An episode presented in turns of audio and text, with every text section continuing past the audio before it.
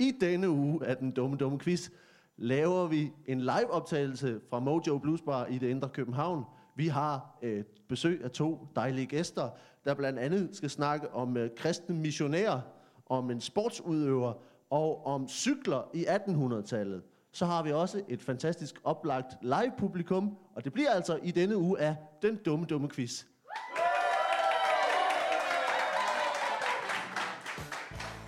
Det var helt fantastisk. God start og en, en speak, som forløb uden nogen form for, for problemer, eller at jeg behøvede at kigge mine papirer fire gange. Uh, vi er, er her live øh, på Mojo Blues Bar, og, uh, og vi har et dejligt uh, publikum, som er mødt op for, uh, for at have en rigtig dum uh, tidlig fredag aften. Uh, er, I, er I glade?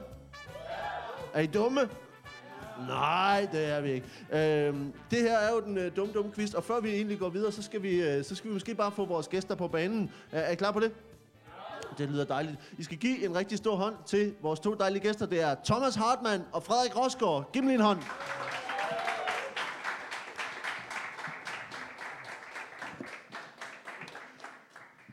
Er der Hej. faste pladser? Der er ikke faste pladser. Okay. Bortset fra, at jeg altid skal sidde på den samme plads. Så der er lidt faste pladser. Semi, semi-faste pladser. Øh, ja, og så skal, så skal vi bare lige sådan vende rundt her, så I ikke kan se- kigge i mine noter. Jamen, jeg, er, jeg er en lille smule nærsyn. Jeg kan sgu ikke læse det der. Nå, men det er fint. Jamen, så kan du følge med her. Øh, velkommen til. Mange tak. Der er ikke øh, knald på din mikrofon. Det prøver vi lige at gøre noget ved. Øh, prøv at sige noget igen. Jeg siger noget igen. Prøv at sige noget nu. Jeg siger noget nu. Det var endnu bedre. Ja, det går fremad. Thomas? Jamen, øh, det lyder fint. Det er fint. Det er godt. Vi slukker lige for Frederik igen, bare for når... Øh... Så, var det var en lille lydmand-joke. Ah, nu er vi i gang. Det kunne Nå. jeg godt lide. Det kunne, det kunne du godt lide. Velkommen til. Hvor er det dejligt, at I har lyst til at være med. Øh, de, vi nærmer os jo afslutningen på den her Comedy Festival. Har I, har I lavet øh, dumme ting under, under festivalen? Det har sådan set været relativt begrænset, hvad jeg har lavet. Jeg var gæst i Brian Mørk Show i den aftapning, der hedder Afdøde Danskere. Ja. Og så lavede jeg et såkaldt work in progress show sammen med Torben Chris, Ja. øh, som var sådan en testshow nærmest for Mensum 3, men vi er jo relativt langt fra at have premiere. Vi har først premiere den 22. 9. Og Den 22. 9. Ja. Men det er, også, er det ikke li- lidt lige om lidt? Jo, men ikke når man er vant til at være så meget i sidste øjeblik, som jeg er. Ah, okay. Jamen, Men, du, altså, du, vi du slår mig også haft ud. travlt hen over sommeren, og Tor, Torben har skulle lave tv og den slags. Ikke? Så ja. han har jo i virkeligheden skrevet sin bits for lang tid siden, Ja. og jeg har måttet vente med at skrive mine, fordi jeg havde andre ting at tage mig til. Ikke? Så vi har ikke kunnet sætte os ned og, øh, og sætte tingene sammen og lægge rækkefølge før på dagen for vores testshow, som var her i onsdag. Okay. Thomas, du, du slår mig ikke umiddelbart som manden, der er uforberedt på ting. Altså, hvad, hvad, er, det, er, det sådan en, en fast standard, at du møder op dagen før og, og sætter dit show sammen? I højere grad, end man umiddelbart skulle tro. Okay. Jamen, det fordi, fordi man tænker, tænker umiddelbart, tænker, du har skrevet en milliard jokes, og så vælger du bare de 35 bedste. Jamen, sådan var det lidt mere før i tiden. Der havde jeg det med at overproducere ret voldsomt, når jeg skulle lave one-man-show eller noget. Men det er efterhånden, så tingene er jo pakket så kraftigt ind. Plus, jeg synes, det bliver sværere og sværere. Og det er ikke svært at skrive jokesene. Det svære er efterhånden at finde emnerne. For det første finde nogle emner, man overhovedet har lyst til at tale om og skrive noget på. Og for det andet helst nogle emner, som der ikke er andre komikere, der har haft gang i. Og eftersom comedybranchen i Danmark efterhånden altså har rundet 25 år, og der er kommet flere og flere til, så er det jo klart, at de fleste emner, de er efterhånden taget. Ikke? Man kan, man kan vel ikke rigtig finde noget, som ikke er skrevet om? Altså, Nej, det er jo også derfor, det altid er bedst at tage udgangspunkt i sit eget liv, fordi det er trods, trods alt ikke ting, der er sket for andre og mennesker. det er også mærkeligt, hvis man på et eller andet tidspunkt søger igennem arkiverne og finder ud af, at der er nogen, der faktisk har skrevet et one-man-show om Thomas Hartmann, og tænker, det er lidt creepy det her umiddelbart. Men også utrolig interessant, ikke? Meget interessant, ikke? Ligesom at tænke. Og så bliver det sådan en helt metalag, hvor du så skriver et one-man-show om, at der er nogen, der har skrevet et one-man-show om dig. Ja. Og så inviterer jeg ham, der lavede One Man Show, til at lave kommentarspor på optagelsen sammen med mig. Det vil jeg meget gerne. Det er meget mig. det er meget. Men, og Frederik, hvad, du, du, har lavet, du har lavet din første øh, solo, solo-team øh, under festivalen Ja, to gange. to gange. Woo! Øh, Ja, Var der, var der, nogen, øh, var der nogen, der var inde og se, har set Frederik under festivalen? Super. det skulle, Øh, det skulle gør I det have i gjort. aften 2030. det kan man faktisk gøre, ja. ja. Øh, man kan også bare blive her og drikke bajer. Øh, Og jeg kan kun anbefale det. Der er en simpel regel, det er, at øh, OK Komikers Første one-man-show er altid skide godt, fordi der har man jo den, der har man jo den frihed, at man ligesom kan sige, at øh, Nå, ikke OK og opad. Det var, Ja, men- det var så dejligt kompliment. Nej, men det, der har de jo altid den frihed, at de kan ligesom tage ting fra deres bagkatalog, fordi hvis folk de ikke har nogen udgivelser bag sig, og sådan noget, og det er, det er jo som regel noget af det mest ægte, noget af det, de har skrevet i starten, ikke, hvor der ikke har været deadline-pres, men det bare har været lysten, der drev det. Så hvis jeg havde muligheden for det, så ville jeg fandme komme ned og se det. tak skal du have, Thomas. Jeg ved, du har mulighed for det, men du gider ikke. Og det vil jeg. Frederik, det skal du bruge til din plakat. Thomas Hartmann siger, en OK-komiker. Hvis jeg havde tid, ville jeg se det. det, det er en, en dejlig, øh, dejlig fornemmelse her til at starte på. Der er allerede lidt øh, kniv på. Det er dejligt. Vi skal, vi skal jo have nogle, nogle spørgsmål og noget quiz, og øh, jeg, har, jeg har forberedt en masse spørgsmål. Vi øh, skal snakke om en masse forskellige ting. Øh, og det er jo sådan i den dumme, dumme quiz, at øh, jeg stiller spørgsmål, og I får lov til at svare så forkert og så dumt som muligt. I får point efter, øh, som vi finder ud af i samarbejde med publikum, om øh, hvor, hvor langt det er fra virkeligheden, og hvor dygtigt det er svaret, altså hvor detaljeret det er, er hvor kreativt det er fundet på. Øhm, og så på et tidspunkt, så skal vi spille fodbold eller dumt. Det kommer vi til. Øhm, på et eller andet tidspunkt, så finder jeg på at lyve om det rigtige svar. Altså, I svarer, og så svarer jeg rigtigt. Øh, øh, det er her, vi altid støder lidt på land, hvor jeg skal begynde at forklare reglerne, for jeg glemmer altid lidt om, hvordan det er. Øh, det er sådan, at øh, I, I, Det er svarer, altid et godt tegn, når ham, der har opfundet lejen, ikke Ja. rigtig kender reglerne. I svarer forkert. Jeg siger det rigtige. Så Men løber du to runder rundt om Mojo. Ja, ja præcis. Som er sådan en, en, en, en blanding af, hvad, hvad hedder det, det der familiespil, hvor man også kunne lege trillebøger og sådan noget. Kan I ikke huske det? Der var sådan et familiespil fra 90'erne. Hvad? Spasmager. Bum. Det er ikke det, vi skal. Øh, det er ikke det, vi skal. Øh, Var nå, det fra 90'erne? det tror jeg, det var. Oh, okay, det må være fra den tid, hvor jeg ikke havde nogen familie længere. Hvor du, hvor du slap af med din familie, ja. fordi der var spasmager, der skulle spilles. Øh, Jamen, jeg kender bare ikke til det. Du kender mig ikke til det. Øh, men altså, øh, så, så jeg, jeg, når jeg siger det rigtige svar, så kan jeg finde på på en af de seks spørgsmål, som er at lyve og fortælle noget, noget værre øh, vås.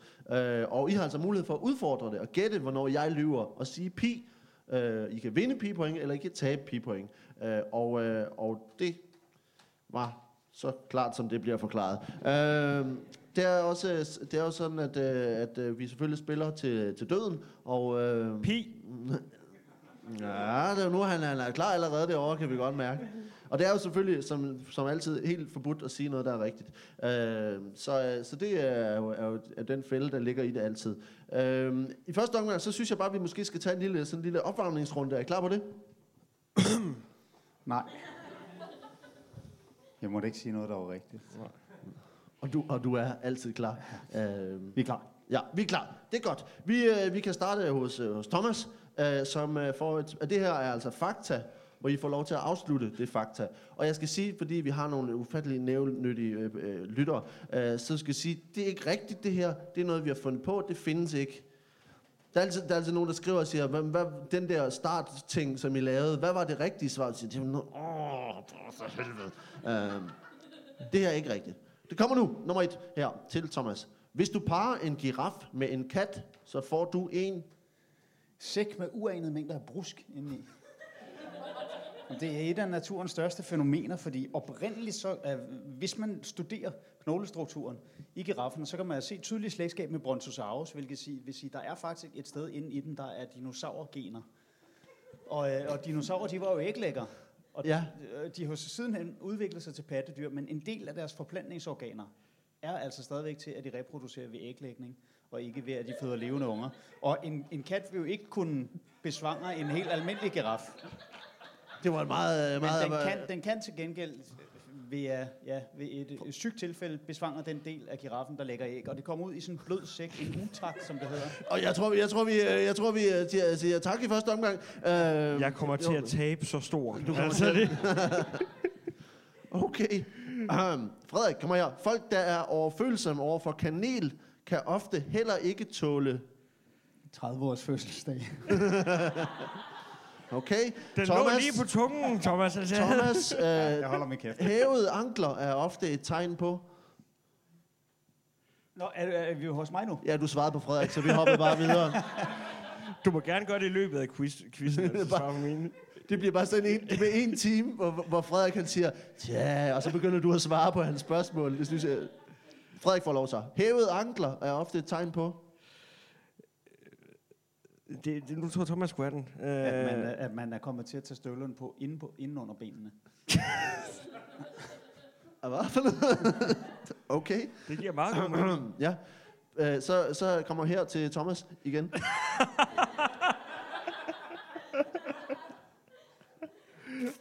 Fint, fint malet eren er hovedingrediensen i...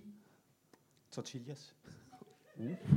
Ja, okay. Det bliver simpelthen en, en erenmel. Man tørrer dem, før man maler dem, og så, øh, så laver man de her tortillas. Erenmel. Okay. Det har kun været sådan de sidste 10 år, men der, det var, øh, de forsøgte at lave dem glutenfri, og det kan man kun gøre på den måde. Det er den eneste. Eren er det eneste glutenfri produkt i verden naturens hånd. Ja, okay. Så alt, hvad I spiser, der er glutenfrit, har også æren i. Mm. Øhm, Frederik, den sidste her. I Bukarest kan man for 8 kroner købe en, Ny sjæl. en dyster afslutning det her. det er, men det er helt rigtigt selvfølgelig. Øhm, vi, øh, vi går til det første spørgsmål nu. Er I klar på det? Ja. Det lyder dejligt. Uh, vi skal lige være sikre på, at vi har lyd på det år. Det er godt. Uh, vi får, uh, får det spørgsmål her, uh, og uh, lad os starte hos uh, Frederik, så vi uh, får ham uh, på banen. Og, og Thomas, du byder selvfølgelig bare ind. Uh, Du byder bare I ind. løbet af, i løbet af, et, af et millisekund, hvor Frederik han tøver, tøver som den uh, OK komiker han er. Uh,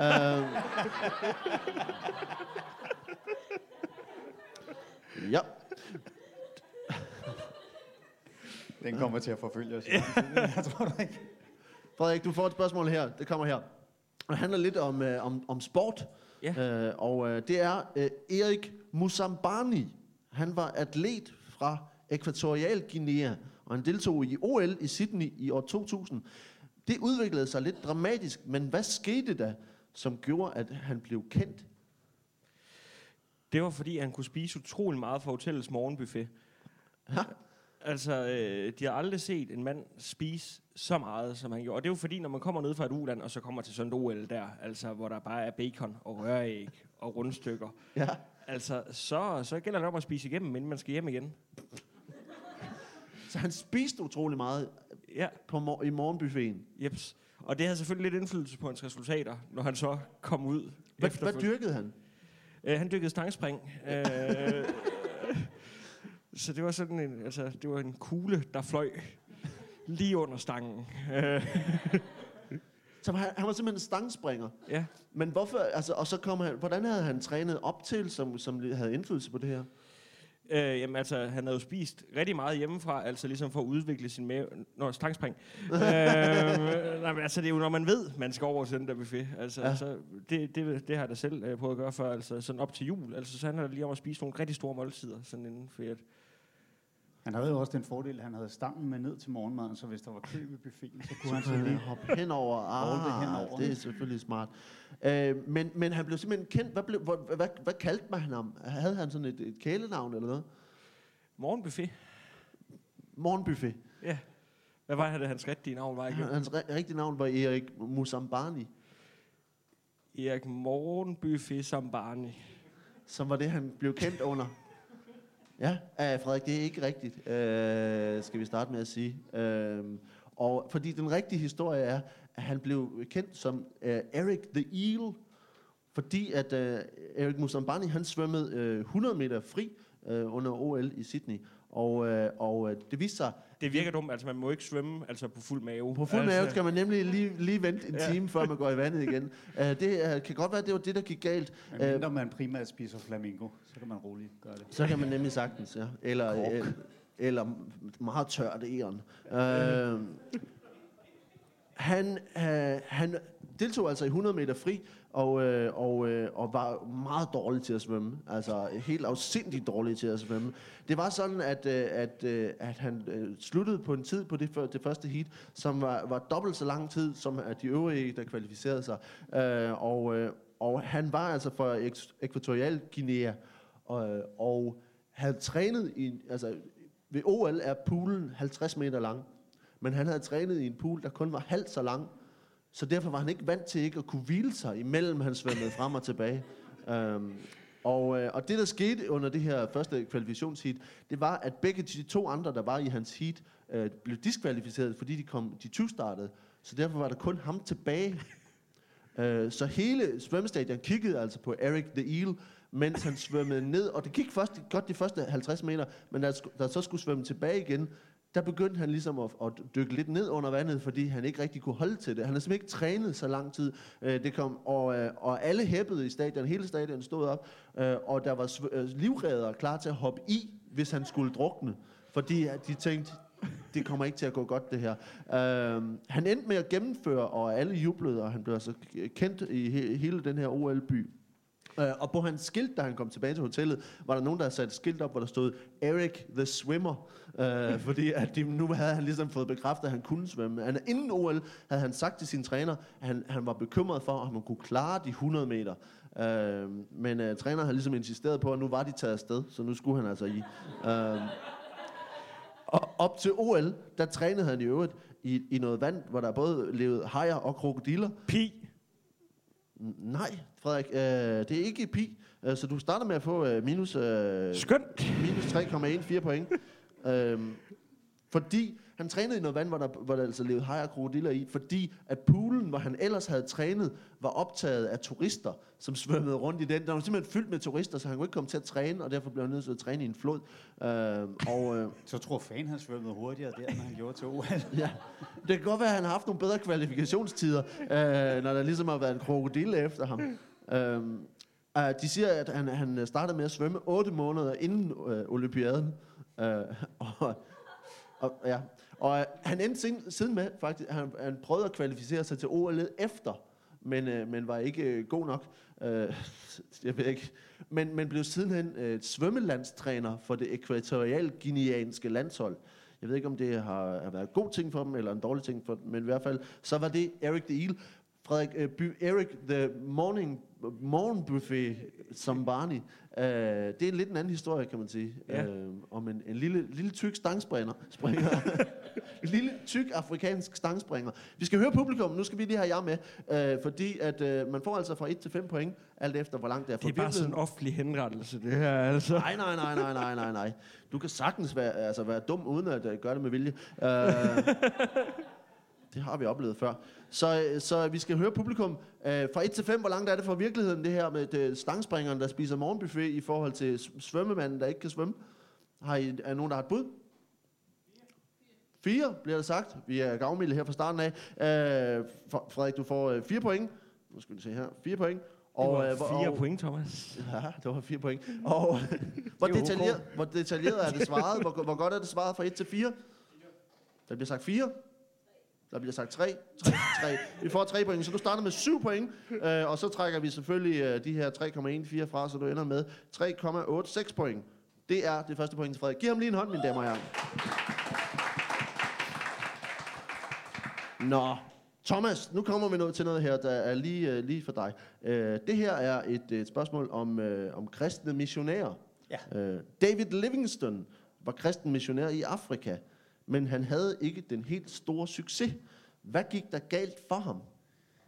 Der gik simpelthen det galt, at han jo på, øhm, på turen derhen, der, han havde jo simpelthen øh, tomlet og var kommet ombord på slaveskibet og skulle hoppe fra det ene slaveskib til det andet, og han så exceptionelt dårligt og var helt stiv i hele kroppen. Ja. Og da han så endelig kom frem til Afrika og skulle til at missionere der, så fik han en dejlig blød seng, og det var varmt og så videre. Og noget af det første, han gjorde, det var, at øh, det var jo koloniseret på det tidspunkt, og, øh, og der, der var jo øh, fine engelske hoteller og den slags. Ikke? At han går derind og får en god nats søvn, og så får han en massage og bliver sådan helt afslappet, og finder så ud af først på det tidspunkt, at han faktisk de sidste to måneder har lidt af rakitis, som også Rakitis? er engelsk syge, ja, som gør knoglerne fuldstændig bløde.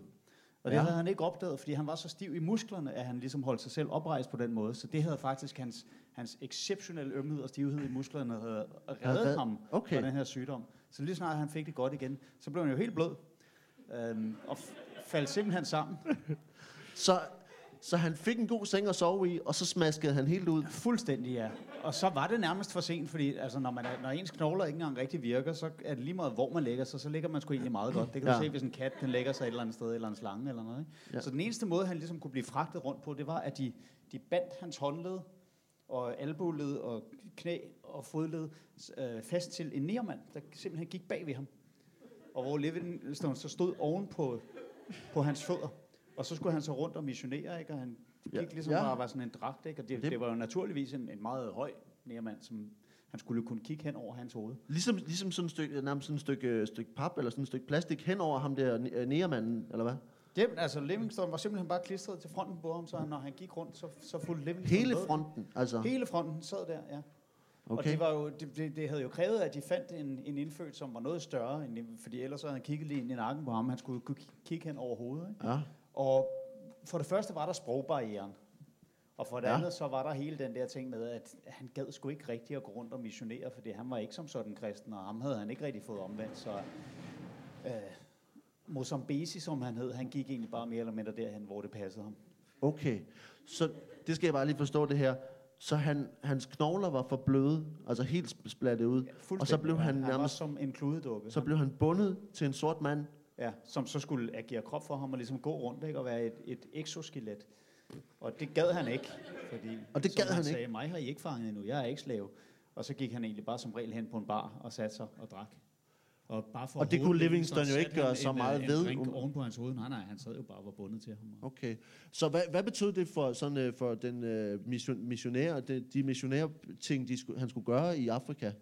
Altså endte han så bare med at sidde på den der bar? Han sad bare på den der bar hele tiden. Men det var øh, sjovt nok, så var det så var det faktisk den stilling, der kom til, eller det, det, det, det, hele den hændelse, der kom til at give navn til missionærstillingen. Fordi indtil videre havde, altså indtil da havde hvide mennesker udelukkende peget sig doggy style. Det, det var fordi, vi har, vi har jo traditionelt haft meget med landbrug at gøre i Europa, Ja. ja. og der har man kigget på dyrene og tænkt, det er sådan, man skal gøre. Ikke? Og dernede, der oplever han så, at den her afrikaner, han parer sig med kvinder, men hvor Livingston ligger imellem dem. Men Niermann havde jo en penis, der var stor nok til ligesom Så at nå, gå- gå ned nedenom ham. Og så lå han der, som øh, fyldet i en Oreo, og, og følte sig mere eller mindre bare krænket, ikke? Ja, Og det blev så kaldt missionærstilling fremover. og det blev... Så det var, sådan, det var i virkeligheden, den første missionærstilling var en form for sandwich med en form for, med en kristen præst imellem. Ja, Nu spørger jeg bare, øh, påvirkede det ikke øh, Livingston, at han øh, var midt i den der seksuelle akt? Altså når han ligesom, var han fuldstændig upåvirket af at være, være nej, midt nej, i nej, blandt nej, de her nej. Han blev, hedenske han blev jo mennesker? fuldstændig emaskuleret. Han følte sig ikke som mand længere, og det, er også, det, det var også dengang, at præster og missionærer de begyndte at gå med kjoler. Fordi han simpelthen ikke Det havde man så ikke gjort ikke sig før. selv som en mand længere. Nej. Plus det er, det er meget sværere at tage bukser på, når man ikke har nogen knogler, end bare at tage en kjole ud. Ja, det er klart. Ja. Stort set bare hovedet, der skal poppes op igennem halshullet, ikke? Bogstaveligt talt, ja. Øh, hvis man forstår det. Øh, okay, det er, det er, er, er lidt øh, noget andet end... Øh, men dog er der noget seksuelt i det her. Altså jeg siger, det er så, så langt er måske ikke for virkeligheden. For det var sådan, at de 30 år, hvor Livingstone Livingston missionerede i Afrika, der lykkedes det ham kun at omvende én person på 30 år. Øh, det var mindre succesfuldt. Og det var en, en, en, en, en konge, en kong Sekele af Bakwana, der blev omvendt til kristendommen. Og det var altså en stor sejr for Livingston på det tidspunkt. Men der var et problem, for kongen, det var sådan, at kongen havde påstået, at han efter sin omvendelse mistede sin evne til et, at få det til at regne, øh, og, øh, og, og der derfor blev tørke. Og, der, og der, hans anden problem var desuden, at øh, han havde været nødt til at give afkald på alle sine koner, for at være monogam i forhold til de kristne værdier på det tidspunkt. Og det var, og det var faktisk også de her koner, der i sidste ende blev enden på kongens øh, kristne tro. Han begyndte nemlig at ære sine, ære sine koner igen, og, øh, og han blev derfor ekskommunikeret af kirken, og, og Livingstone blev jo rasende. Øh, og kongen lavede derfor sin egen version af kristendommen, hvor han, man både kunne lave regn og have mange koner. Og, og så begyndte det at regne igen. Øh, og Livingston måtte ligesom skride, fordi det, det var ikke, han havde ikke lykkes i 30 år at øh, omvende nogen, undtagen den her mand, som så alligevel hellere vil have det til at regne og have sine koner for sig selv. Vil sige, Øh, han har fået cirka lige så meget fornuft ud af sit liv som alle andre kristne. Ja, det tror jeg er, er i stor træk af af det. Øh, men øh, men i, i forhold til at blive bundet fast på den her, øh, hvad, hvad hedder han? Mozambesi. Mozambesi. Uh, vi skal høre publikum, hvor, hvor langt er det fra virkeligheden? Altså nu, nu uh, hvis virkeligheden er, at øh, han har missioneret og, og omvendt en, øh, en, en regnlavende konge med mange koner, og, øh, og så har vi Thomas' forklaring. Hvad siger I fra 1 til 5? Hvor langt er vi fra virkeligheden? Der bliver sagt 5 øh, hele vejen rundt, tror jeg. Der blev også sagt tre. Gennemsnittet er fire, tror jeg. Er det det? Det tror jeg. Så er der et minuspoint, Thomas. Øh, vi kan ikke have, at du regner rigtigt. Det er, det er en, en del af det her. Der er fire point. Øh, og, øh, og så skal vi høre, hvor, hvor, hvor dygtigt det er forklaret, hvor detaljeret er det forklaret. 1 til 4, 1 til 5. Der bliver forklaret 6, bliver det sagt. Du ender med 9 point i alt, øh, og øh, du fører altså med 9 mod Frederiks 7 point. Giv dem lige en hånd. Nu, nu skal vi øh, spille fodbold er dumt. Vi har øh, i fodbold er dumt har vi tre fakta. Øh, de to af dem er rigtige fakta, og den tredje er noget jeg har fundet på. Og, og I får altså lov til at gætte på. I gælder om I skal finde den, som er fup. Ja. Ja. Øh, du ser undrende ud, Frederik. Øh, ligesom Nej, sådan, nej. nej. Øhm, så jeg læser de tre op. I må gerne diskutere, øh, inden I svarer, øh, men, øh, men I skal altså få altså point hver for sig. Men her skal vi... Okay. I skal finde Så den, gider jeg ikke Vi skal diskutere ikke med dig. arbejde sammen. Nej, men man må gerne ligesom give et bud på, hvad man synes. Øh, vi skal altså finde den, der er fup, og øh, vi starter med øh, den her øh, om fup eller dumt om forbud. I 2010 blev det forbudt i Iran at have svenskerhår. N- Nummer to. I 2011 blev det forbudt i Malaysia at gå med gult tøj. Og nummer tre. I 2012 blev det forbudt i Bangladesh at klappe offentligt. Et, to eller tre Fup eller dumt?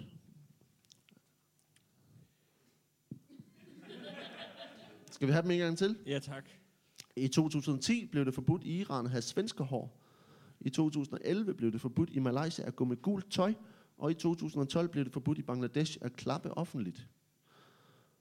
To af dem er rigtige, den sidste er fup. Hvad siger Thomas? Har du et Jeg, bud? jeg hælder til, at det er fup, at man ikke må klappe offentligt. Ja. Hvorfor? Fordi det er den, der lyder mindst dum. Det er den, der lyder mindst dum. Okay. Men når man begynder at nærstudere nogle af de love, der er i USA eksempelvis, Ja. ja. fra det der gamle federale system, hvor det var sådan fredsdommer, som sad og, og var både dømmende og lovgivende og udøvende magt. Ja. Der er jo nogle af de love, der bærer præg af, at de simpelthen... Altså, det, det har været en eller anden personlig beef. Sådan noget. Ja. Ja. Du må ikke køre over statsgrænsen iført en stråhat, eller Ja. ja. noget. Du må ikke... øh, Du må ikke have hamster, hvis din... en and på hovedet, Ja. ja. mens du fisker. Altså, der findes jo sådan nogle love, som er fuldstændig absurde, ikke? Jamen, Og han har haft et eller andet kørende med en eller anden, så han sagde, hov, det der, det må man ikke, og det er noget, jeg bestemmer. Så du mener altså, at det er Bangladesh og klappeloven, der er, er den mindst dumme, og derfor er den rigtige? Ja. Okay, hvad siger Frederik? Øhm, jamen, jeg, jeg, jeg, jeg tror du på, det er fordi, jeg godt kunne være lidt på etteren, det der med svenskerhår. Ja. Øh, Det lyder som noget, du kunne have nok ikke på. formuleret det sådan. Nej, nej, Fordi det lyder som noget, jeg kunne have fundet på. Jamen præcis, men det kan også være, du prøver på at snyde mig, og det er alle mulige forskellige frisyrer, der bliver forbudte. Og Ja. hvad hedder nu, du så bare har valgt svenskerhår ud. Ja. Øhm, så altså, hvis Thomas går med nummer tre, så går jeg med nummer to. Bare så vi Du går, nummer, jamen, jeg må gerne tage det samme også. Men du siger nummer to, det er øh, Bangladesh, som, som jeg har fundet på. Øh, det, det er ikke rigtigt. Jeg tror gerne, man må klappe offentligt. Øh, men det er altså rigtigt, at du har faktisk lidt ret, Frederik, derovre. Jeg ved ikke, om det giver et minuspoint. Øh,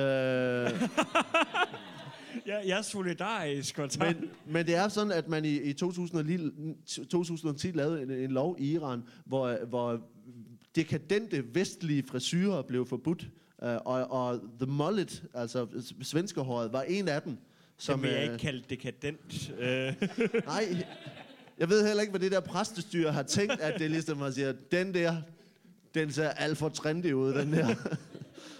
Så, så det måtte man simpelthen ikke. Og så i Malaysia, så var det sådan, at, øh, at gul var farven på oppositionen, øh, så folk blev forbudt at møde op i, i gule t-shirts til demonstrationer, og derfor så øh, man, man må simpelthen ikke have gult tøj på, fordi det er et, et, øh, en, en, øh, ja, det er et, et, et, en modstand imod øh, de siddende kræfter i Malaysia.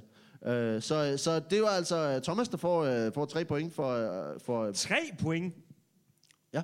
Åh, og Frederik får, øh, får et minuspoint. øh, men kun et jo, altså ja, kun ja, et. ja, ja. Det må vi sige alligevel er, er godt gået til at starte på. Øh, vi har en øh, fodbold og dumt mere her, øh, som handler om sygdomme. Øh, nummer et.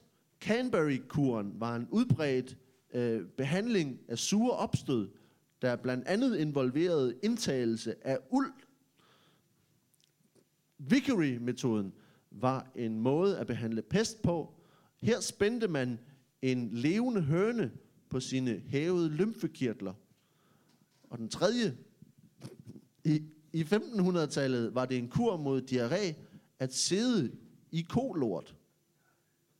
Et, to eller tre? To er fup. Ja, det tror jeg også. To er fup. I siger begge to, to. Der er slet ikke nogen, øh, nogen overvejelser. jeg, jeg tænker, altså, der, der er ikke, altså, de har ikke prøvet på at helbrede folk, der er pest. Altså, der skal det ikke i nærheden af dem. Specielt ikke med, med friske høner. Hvis du har en frisk høne, Ja, altså, Så gem den væk så, for så, helvede. så, så offrer du den da ikke på pesten. Altså, Nej, det de havde det dårligt nok i forvejen der. så I var, I var begge to meget øh, på, på nummer to. Ja, for ja. folk kan godt lide hot wings. Du er meget du er på maden i, i, i dag. Ja, Øh, Det kan jo godt er være, er det, det chicken nuggets er. Det er simpelthen pestbyller fra way back when, som, som har taget lidt kylling hævet, McDonald's. hævet hønselymfekirtler. Det skal I tænke over, når I kommer på McDonald's senere i aften. Øh, så hvad, hvad siger publikum? Har I, er der nogen, der har et bud? Hvad siger I? Et, to eller tre? Er det, øh, var, var, var, var det øh, spise uld for at forhindre sur Men det opstød? kunne man godt forestille sig, at de ville have det til, fordi sådan noget Ja. ja. som Gaviscon, det laver sådan noget skum, der decideret danner en prop, og Ja. man kunne godt forestille sig, at folk de har tænkt, hvorfor ikke have en prop? Jamen, jeg tror, jeg har fået øh, det råd på Google, da jeg under en festival begyndte at få sure, sure opstød. Altså, der er der stået et eller andet med Gå uld. ud og slæk på et får. Ja. Hvad siger, hvad siger publikum? Er det, er det uld? Er det en levende høne? Eller er det øh, kolort til, mod diarré? Det, folk siger lort, som, som jeg har fundet på. Det forstår jeg ikke. Øh, det, som medicin i Indien. Fup er ulden. Øh, det er noget, jeg har fundet på. Øh, men de to andre er rigtige. Øh, man, man satser altså med, med, med bare røv i, øh, i kolort for at kunne kurere diarré i 1500-tallet. Og så er det altså Vickery-metoden. Og jeg skal bare forklare helt kort. Det, det man gjorde, det var, at man tog, altså havde hævet lymfekirtler på grund af pesten. Så tog man hønen og barberede bagdelen på den for fjer. Så satte man hønen og spændte den levende fast på lymfekirtlerne. Det, man så, det, der gik ud på, det var, at øh, man, man troede på, at, øh, at sygdommen kunne gå fra personen til hønen. Så man tog hønen af og vaskede den. Og så satte man den på igen, indtil kun hønen og ikke længere mennesket var sygt. Mit bud er, at mennesket var sygt øh, i, i sit hoved til at gøre det her i første omgang, men, men, øh, men det er altså en rigtig historie, og øh, I, får, øh, I får begge to minuspoint. Øh, det var altså øh, fodbold er dumt om, om, øh, om sygdomme. Og nu Øh. går man i dag sådan og er træt af, at man skal have sådan en dækplaster på, hvis man, hvis man har en bumps eller et eller andet.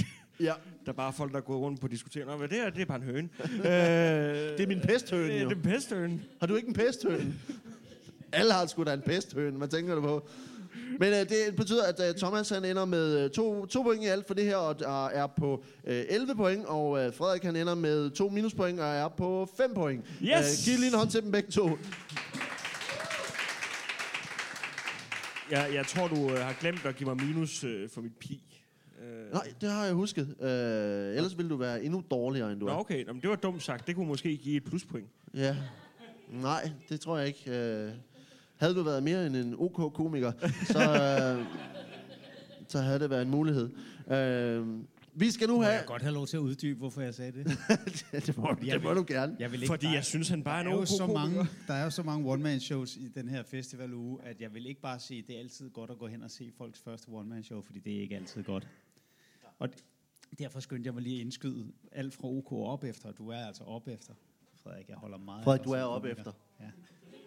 Du Vi er alle sammen enige om, du er op efter. Way above okay. Ja. Helt fin. Så Men jeg er glad for, at den der talentprisnominering øh, på ingen måde er stedet der er til hovedet. Tværtimod virker det som om. Vi får, øh, vi får flere jeg spørgsmål var her. med til at nominere dig. Det må jeg sige, at noget om... Ja. Ja. Ja. Thomas har jo Tak, siddet, Thomas. Thomas har siddet i den der jury, jeg har sagt til de andre, Frederik Rosgaard, han er altså okay. Altså, Jeg ville have stemt på ham, hvis jeg havde tid. vi får flere spørgsmål nu. Uh, det kommer her, og uh, det er uh, om, vi starter hos, hos Frederik. I 1800-tallet var det forbundet med stor risiko for kvinder at cykle. Hvad mente man, der kunne ske for kvinder, der cyklede? Jamen, de begyndte at få noget selvværd. Altså, øh, og, og, og, og det var der slet ikke grund til på det tidspunkt. Nej. Nej. Det, det var, og, og man mente simpelthen, der var risiko for selvværd. Der var risiko for selvværd. Altså, det var noget, de gik meget op i der. Altså, der var flere ting, kvinder ikke måtte. Altså, øh, kigge sig selv i spejlet. Risiko, risiko for selvværd. Ja. Ja. Man må ikke, man må ikke kigge sig selv i spejlet dengang heller, i, i Men hvis man var 1800-tallet. pæn, så var der risiko for selvværd. Hvis du cykler og finder ud af, at du er god til det, der er risiko for selvværd. Okay. Hvis du spiser en sneakers, synes, den smagte godt. Det var godt, jeg købte den. Risiko for selvværd. Altså, det var noget, de var meget ude efter. Var der så sådan en dispensation til exceptionelt uattraktive kvinder, hvor de tænker, "Men det, det kan godt give dem mindre selvværd, hvis de kigger sig i spejlet? Nej, Jamen, Så for, nej. nej, nej. Det må man ikke, når man leger impro. Man skal altid sige ja. Jeg skulle have sagt ja der. jeg har læst, øh, hvad hedder nu, en side i en impro i hele mit liv, og det er det første, der står. At man skal sige ja. Ja. Okay. Er det rigtigt? Nej. Nej.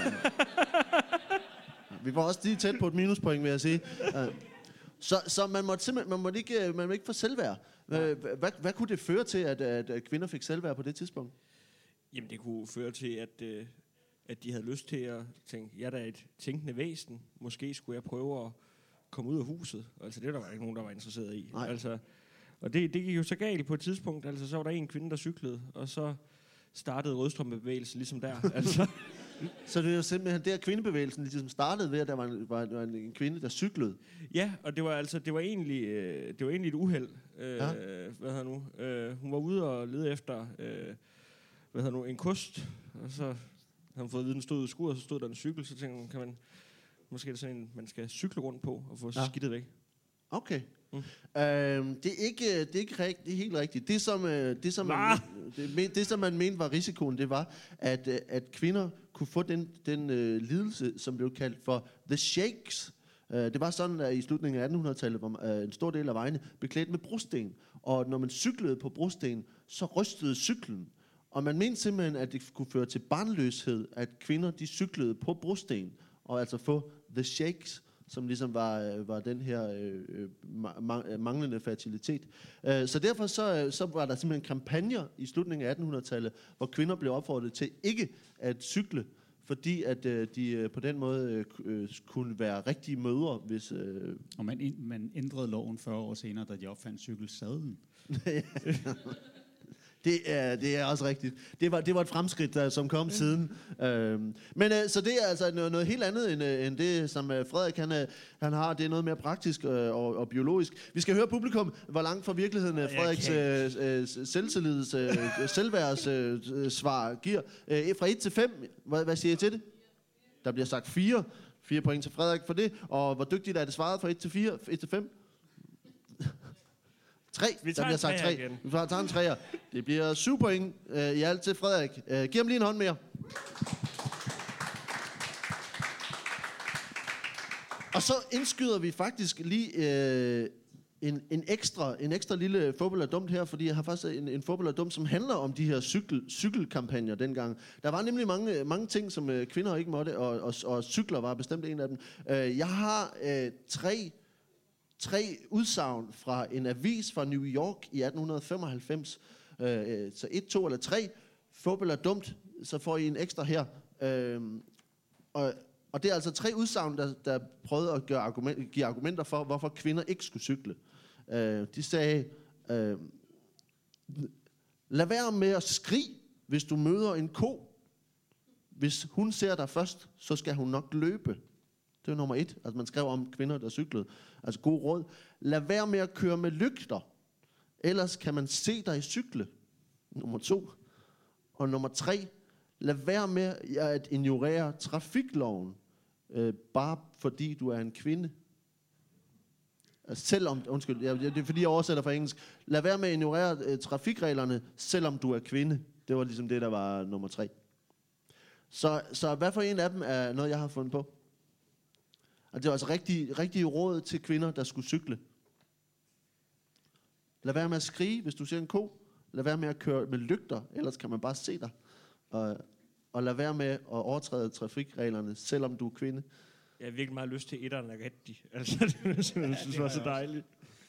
Øh, jeg tror, jeg tror, Men det er, jo, det er tre. jo råd til kvinder, der skal cykle. Ja. Jeg holder sgu også på, at det er træerne, der er fup, fordi de, de kunne godt finde på at sige, hey, du kan godt snige dig afsted med det, hvis du gør det i mørke, og du ikke har lygter på. Ja. Hvad siger du, Frederik? Jeg siger også nummer tre. Nå, også nummer tre. Det, øh, nummer tre er rigtig. Øh, at man fik at vide, at man ikke skulle over, øh, overtræde trafikreglerne, selvom man var kvinde. Det er også et Øh, fint råd. Det er et fint råd.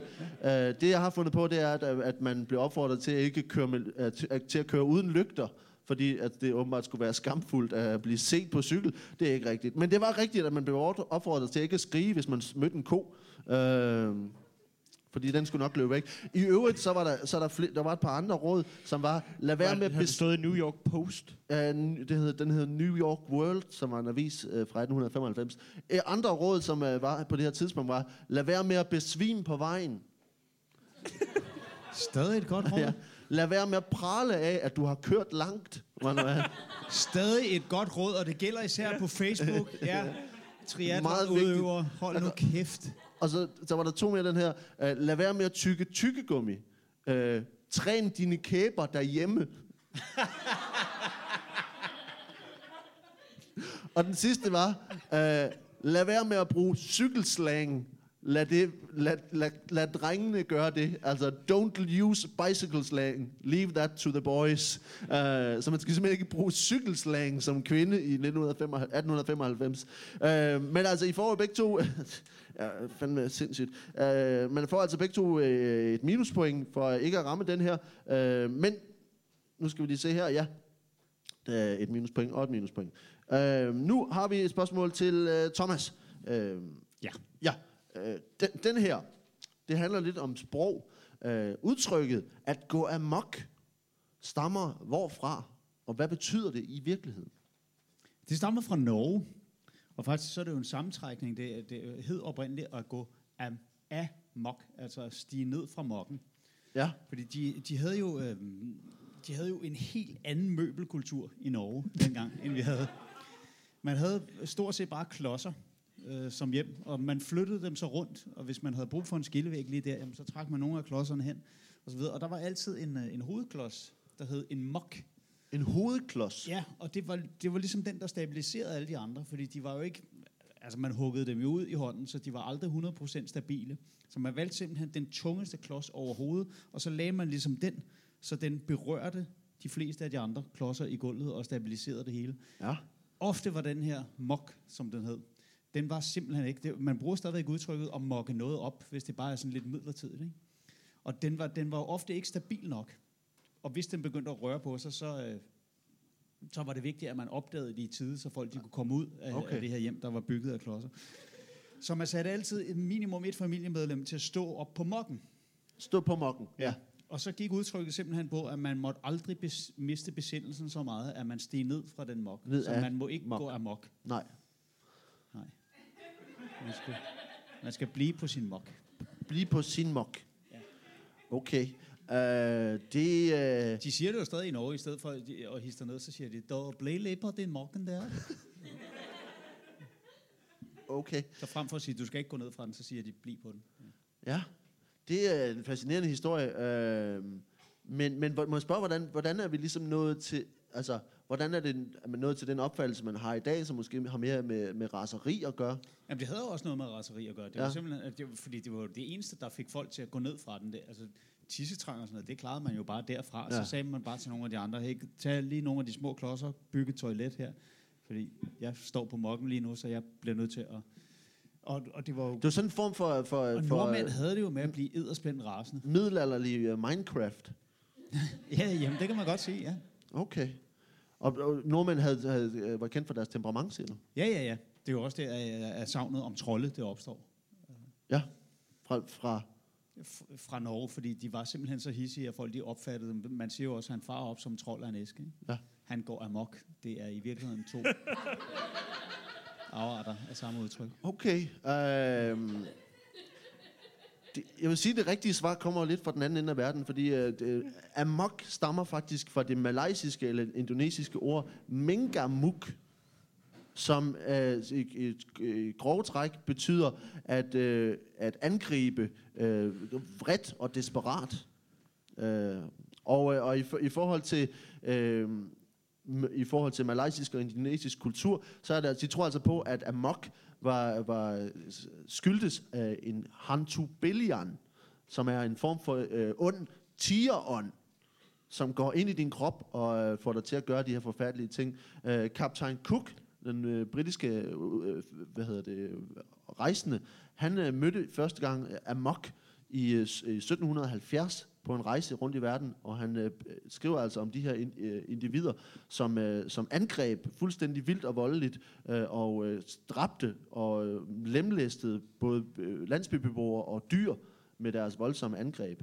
Sidenhen så er Am- Amok altså blevet en, en officiel klassificeret psykiatrisk øh, diagnose, hvor, øh, hvor man, som man ligesom på forskellige rapporter har di- diagnostiseret, øh, at man kan lide af amok. Og det er så også delt ind i to former for amok. Nu skal jeg lige være sikker på, at jeg får det rigtigt her. Øh, bær amok og almindelig amok, som faktisk er mere sjældent. Øh, bær, øh, er, I, ikke- er I okay?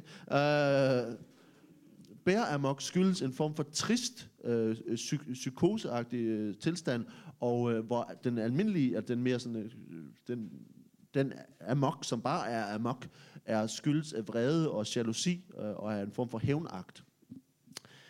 Ja, det var eksplosivt, øh, kan vi mærke.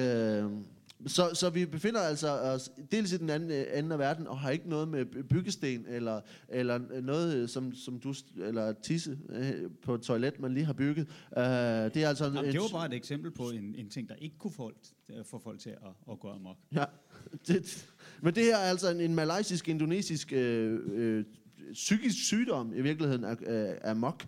Øh, hvad, siger, hvad siger publikum? Hvor langt fra virkeligheden er det her? 1 til 5? Der, der er ikke nogen andre end 5. Helt om på den anden side af jordkloden. jo. Helt om på den anden side, der var, der var 5 øh, fem point til Thomas. Og øh, hvor dygtigt er det forklaret? 1 til 5? 4. Du får 4 point der, og så er det jo nede på 9 point. Øh, og øh, inden, nu skal vi lige se, hold op med tiden. Ja, vi når det. Vi når det hele. Øh, 9 point, og I fik et minuspoint hver, så 9, og 8 og 6. Og det betyder, at Thomas har 19 point, og Frederik har 11 point inden det sidste spørgsmål. Giv dem lige en hånd mere, mine damer og herrer. Jeg kan godt nå det. Jeg kan godt nå det. Nå, men øh, Frederik, du er en lille smule bagud, og øh, du får, øh, får øh, det her spørgsmål så. Ja. Øh, det her handler om, om post. Øh, noget så sexet som, øh, som post. Et amerikansk postbud ved navn Sherry Watanabe blev i øh, år 2013 idømt tre års fængsel. Men for hvilken postrelateret forbrydelse? Øhm, altså, øh, han, han hvad han nu stoppet med at øh, give reklamer øh, til folk, øh, selvom deres øh, nej tak til reklamerskilt var udløbet. Ja. Så tænker han, det kan de alligevel godt regne ud, det der. De vil nok stadig ikke have reklamer, så nu lader være med at give flere reklamer. Så han holdt op med at give reklamer ja. til folk, som ikke havde øh, gyldige... Øh, Ja, og så altså, for, altså han gjorde det jo som en tjeneste, for han vidste selv, hvor irriterende det var. Altså, at han skulle ned og hente det der nej tak til reklamer på posthuset hvert år. Så sagde han, nu stopper det.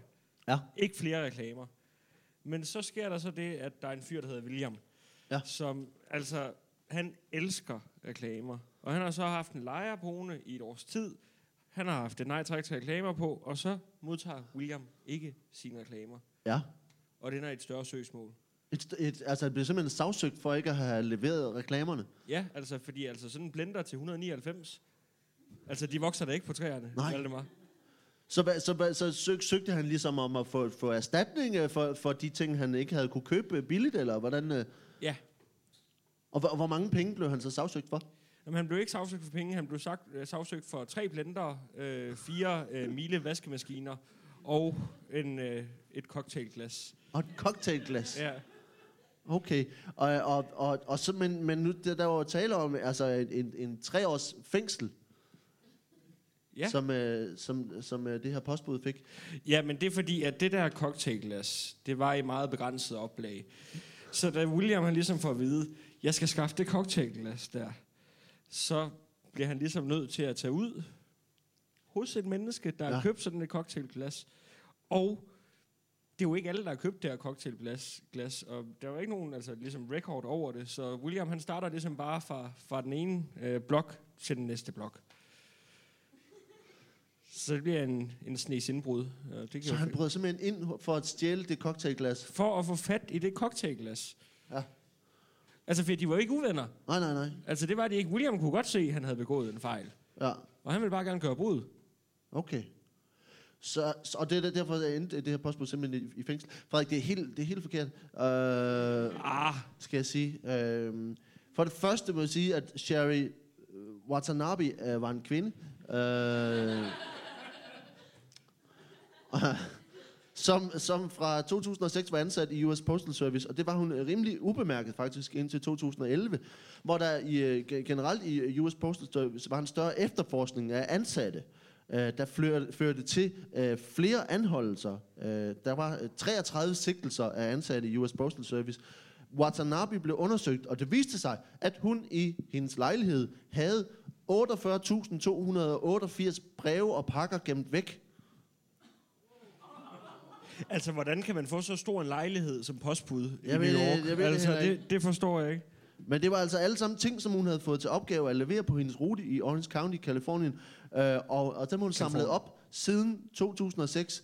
Øh, og hun blev altså derfor idømt øh, tre års fængsel for at have stjålet det her.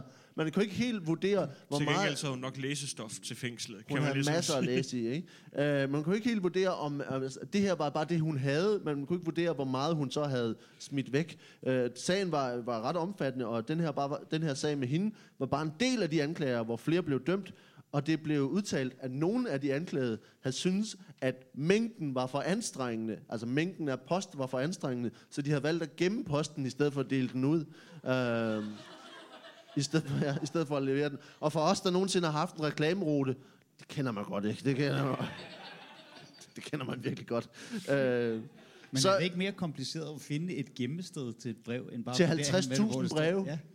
det, det virker umiddelbart som en plan, som, hvor man tænker også, at hun har startet planen og tænkt, prøv at høre, jeg tager den post med hjem i stedet for. Altså. Og så på et eller andet tidspunkt har hun tænkt, nu er det værelse fyldt. Hvad gør jeg nu?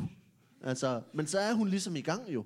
Ja. Og hun kan heller ikke bare gå ned i en container og så aflevere Også fordi mængden er overvældende. Ja, det er også det. Så, så, men øh, det var altså Sherry Watanabe, øh, som, øh, som blev dømt til tre års fængsel for det. Øh, Tre års fængsel.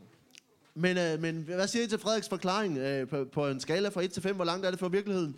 No, no, 5. Nu skal vi fandme... Og vi skal jo huske, at i, her i finalerunden, så er der jo et dobbelt op på point. Nej, det Øh, kunne du godt have sagt inden, altså. Havde, havde du lavet øh, et dummere svar, hvis... øh, Det hvis- havde jeg da helt klart. Du øh, får 5 point for, øh, for, hvor langt det er fra virkeligheden, og øh, på, øh, på en skala fra 1 til 5, hvor, hvor detaljeret er det forklaret. Hvad siger I? 1 til 5? 4. Det er okay det- detaljeret. Du får, øh, fire, du får okay point. Øh, 4 point, det giver 9, det giver 18 i alt, så du ender med 29 point, inden, øh, inden Thomas han får lov til at Hvor svare mange, her. hvor mange runder har der været? Øh, Det, ingen ved det. Øh, jeg tror, jeg ligger på for et mange, på sådan jeg. 3,5. Lige sådan helt okay. Lige Helt, lige, helt okay. Øh, Thomas, du får det sidste svar her. Øh, Inden, inden det, så har du øh, 19 point, så du er altså 10 point bagud inden det sidste svar. Øh, det kommer her. I Glasgow, Skotland, har man en statue stående af greven af Wellington. Men der er ret store omkostninger forbundet med statuen. Hvorfor er den så dyr for Glasgow? Den er jo så dyr af samme årsag, som der overhovedet er en statue af ham. Fordi Ja. man forbinder jo hertugen af Wellington med en masse forskellige ting. Men det, som uh, lokalindbyggerne de er, er gladest for ved ham, det er, at han, han fandt jo en, en kur imod forkølelse, Ja. som bestod af en lille, en lille larveart, som kun lever i fugtige klimaer. Den hedder simpelthen Cimex leptolarius. Øh, Jeg kender ikke det, det er hverken det engelske eller det Nej, danske, nej. kun latin. Og den udmærker sig ved det, at den udsonder sådan ganske særligt sekret, som simpelthen holder forkølelse i ave. Og det kræver, at du har den siddende op i næsen. Altså en, en larve? Ja, fra det ene, fra, fra det ene næsebor igennem bihulen over til den anden. Og den er meget porøs, i, uh, så du kan så, sådan, sagtens trække vejret igennem den. Igennem, du kan trække vejret, nu skal jeg bare, du, Du kan trække vejret vejret, igennem en larve. Ja, ja, ja. Dens, dens molekylære densitet er utrolig lav, og det er også derfor, det er virkelig... Det, hvis du forestiller dig en, en, ligesom en ostepops, bare i lidt blødere tilstand. Det er bedre end den forklaring, jeg har umiddelbart. Vil jeg Og sige. noget af det, der er, der er ganske særligt ved Cimex lectularius, udover at den udsondrer det her sekret, og guderne må vide, hvordan fanden de har fundet ud af det, det er, at, den, sådan set, den har ansigt i begge ender. Det er jo en meget udbredt skrøn, det der med, at du kan, du kan hugge en regnorm over, og så lige pludselig så har du to. Du har faktisk stadigvæk bagenden af en regnorm, og den ligger bare twitcher videre på grund af nerver. Hvis man gør det, så vil man kort tid efter observere, at den ene halvdel faktisk dør, og den anden lever videre. Men Simex Lactolarius har ganske enkle hoved i begge ender. Ja. Og det der, det, der forhindrer den i at kravle ud, det er, at de to halvdele sådan set trækker i hinanden, i og med, at de begge to kan se lys igennem næseborene. Så de forsøger at komme ud den vej. Og det var så simpelt. Hvis man en dag ville af med den, så var det bare at holde for her, og så gav den øh, Bare lige så halvdel... luk for lyset i den ene Ja, side. så, så den halvdel, der ikke kunne se ud, den gav op og lod sig bare trække baglæns ud. Ah. Og det, de gør med den her statue, det er, Ja. at de konstant har en levende, ikke en rigtig Simex lectularius, fordi de er desværre uddøde, men ja. øh, en, en rigtig levende larve, som i virkeligheden er to larver, som de så har bastet sammen nede i enderne, siddende op i næsen på den her statue. Og den skal altså holdes ved lige, fordi øh, lokalbefolkningen, de brokker sig, hvis den pludselig er død. Hvad, hvad koster det? Jamen, det koster At holde en, en sammenbundet orm i live? Jamen, det koster, jamen, i og for sig er omkostningerne ikke så store, udover at det er jo, øh, det er jo en, det er jo, det er jo et specialerhverv. Det må man, ja. At ja. Der, der er simpelthen en Det er person ikke- ansat til Hvis kun... du prøver at slå at op i holde- de gule sider, og så finde en, en larve sammenbinder, skråstreg, passer, så, øh, så vil du opdage, at udbuddet er exceptionelt lille. Ja, det er en Så der nicheforretning. er, ja, der er faktisk kun en mand, øh, og han har patent på den her forretning, så han skriver mere eller mindre bare sin egen løncheck, og det koster Ja. omkring en million om ugen. Det var dyrt. Ja. Jamen, de dør hurtigt, de her laver. Det er jo en, en silkelarveart, han bruger, fordi det er den, der har den største fysiske lighed med Simex lectularius. Okay. Øh, jeg- har sådan lidt, jeg har en, en meget dum forklaring på, hvad det er, at det der ikke er rigtigt. Øh, det er sådan, at, at statuen af, af, af, af, hvad hedder det, af greven af Wellington øh, er kendt for i Glasgow øh, i altid at have en kejle på hovedet. Pi. Nej. Der, der er nogen Jamen, dernede, som hvor siger, at der det er rigtigt. Uh, som også får et minuspoint. Uh, Frederik, det er, det er desværre uh, rigtigt. Det er sådan, at øh, statu- statuen her af, Grevene Wellington har øh, en, altså en trafikkejle på hovedet. Uh, og øh, det der, man ved ikke helt, hvornår det er startet, men, øh, men man mener, det altså startede på et eller andet tidspunkt i, i 1980'erne. Og tre øh, årtier senere, så er altså, det er simpelthen blevet et ikon for Glasgow, at den her kejle altid sidder på hovedet. Problemet er, at, at man fra byen har forsøgt at blive ved med at fjerne den. Og man har brugt omkring... Altså, man har simpelthen fjernet den omkring 100 gange om året. Og det har, det har kostet byen, det kostede byen 10.000 dollars, uh, undskyld, 10.000 pund om året, som de på et tidspunkt ikke følte, at de kunne bruge, altså det, det, kunne man ikke retfærdiggøre længere og blive ved med at fjerne den kejle. Men, hvor, og hvor man så kunne umiddelbart tænke, hvad med bare at lade den sidde? Så tænker man i Glasgow, nej, nej. Uh, og derfor så brugte man i et projekt øh, uh, 65.000 pund på at gøre det meget vanskeligt at sætte den kejle derop. Uh, og, uh, men, men, uh, men det er simpelthen ikke lykkedes. Uh, og på en eller anden måde, så finder, finder man i Glasgow stadigvæk ud på at, at komme hen og sætte den der kejle på, den der, på statuen. Uh, og i et meget, Det er meget ligesom den der jævlerbuk op i Sverige, som de altid forsøger at sætte ild til. Hvad er det for noget? Ja, de, de laver sådan en stor halmbuk en gang om året. Er det rigtigt? Nej. Der er i hvert fald et minuspoint til dig, Thomas. Uh, vi er glade for, at du deler ting med os. Uh, men, uh, men det er et meget, meget du- dumt projekt for Glasgow, uh, og, uh, og Frederik får, uh, får minuspoint. Uh, Jepper. åh, nu bliver det kompliceret med nogle decimaler her. Uh, puh, uh, 3,14, det giver uh, 25,86 til Frederik. Uh, og Thomas, du, uh, du har altså den her orm i næsen. Er ikke dig, men, Lav. men det- der er noget med... med Larve, der er meget stor en forskel på larve. en orm og en larve. vi, og vi skal høre publikum her øh, på, til, på falderæbet, hvor... Øh, så hvad siger I? Fra 1 til 5, hvor langt er det fra virkeligheden? For en kejle på hovedet, og en, eller en orm i næsen, og en mand, som er ansat til at binde den sammen. Hvad siger I fra 1 til 5? Et.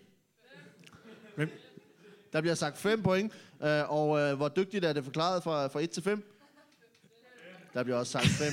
øh, det giver 5, 5, det giver 10 point minus 1, fordi du sagde noget rigtigt. Øh, det giver 9 point i alt og dobbelt op, så det giver noget. Øh, øh, spørgsmål. 60. 19 plus 18 giver 37.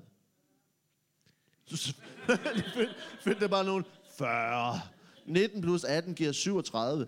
Du øh, fører øh, meget, meget stort. Frederik, øh, du er meget, meget bagud. Øh, Thomas fører med, med 12 point, øh, og, øh, men I har ikke fundet pi. Jo.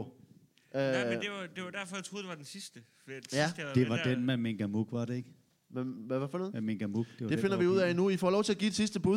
Uh, der var en historie, nu skal vi se, hvornår der, du sagde pi til at starte på, ikke Frederik? Jo. på på uh, Erik Mu- Musambani. Yes. Ham sagde du pi på. Han var rigtig. Uh, Livingston uh, og uh, kongen, der kunne lave regn, var, var en. Uh, så var der kvinderne, der kunne cykle og fik The Shakes. Uh, og vi har Amok med Mingamuk fra øh, Malaysia, Indonesien. Og uh, Sherry Watanabe, som var postbud. Og så er der blevet piget på resten. Hvad, hvad for en, uh, hvad er jeres bud? Jeg kalder pi på Mingamuk. Mingamuk? Så siger jeg Livingston. til, til Livingston. Hvad siger publikum? Er der noget bud? Men Mengamuk også? Den med cykeltingen. Du har ret. Det er cykeltingen, der var, var pi, øh, som jeg har fundet på. Fordi den rigtige ting er faktisk, at man kunne få det, kvinder kunne øh, i slutningen af 1800-tallet, få det, der hed cykelansigt. Ja. Uh, og det var altså en, øh, en, en, en, en ting, som man uh, regnede med, at kvinder kunne få, hvor hvis, hvis de cyklede for meget, så kunne det efterlade et kronisk udtryk af udmattelse i deres ansigt. Det ville øh, inkludere øh, meget stramme læber og et øh, rødblusende ansigt og meget hårde rynker og udstående øjne, øh, når man havde cyklet. Det var faktisk sådan, at det i slutningen af 1800-tallet, der var cykling var en meget øh, feministisk ting at gøre, øh, fordi det var øh, en a man's game, som man siger. Øh, og nu mere kvinder gjorde det, nu mere, øh, altså, nu mere blev det blev fremhævet de farer, der var ved cykling øh, på alle mulige måder. Og, øh, og derfor så var der altså også de her regler, som vi så, hvor man blandt andet ikke skulle tyk, tyk, tyggummi, og det man må træne sine kæber derhjemme. Øh, så det var, I ramte altså begge to forkert, men Thomas, du vinder kæmpestort, og du er meget dummere end, end øh, Frederik Rosgaard, det skal vi sige. Giv lige øh, Thomas øh, og Frederik en hånd. Øh, vi er, vi er nemlig nået til, til vejs ende, så uh, vi skal bare sige uh, tak, fordi at I uh, ville være med her. Vi skal selvfølgelig sige, at uh, den her udkommer på et tidspunkt, hvor, hvor det ikke er relevant. Men Frederik, du laver din solo-team lige om lidt, så det skal man selvfølgelig tage ind og se. Det var Og- simpelthen så godt. Jeg er glad Så for, skal at man- jeg alligevel nåede ned og se det. Og så skal vi selvfølgelig sige, at man skal tage ind og se uh, Men's Room 3 med Thomas Hartmann og Torben Chris uh, med premiere den 22. i 9. 22. i 9. Vi, uh, vi har ikke mere nu, men vi skal bare sige tak, fordi I alle sammen var med, og give en stor hånd til Frederik Rosgaard og til Thomas Hartmann. Tak skal I have.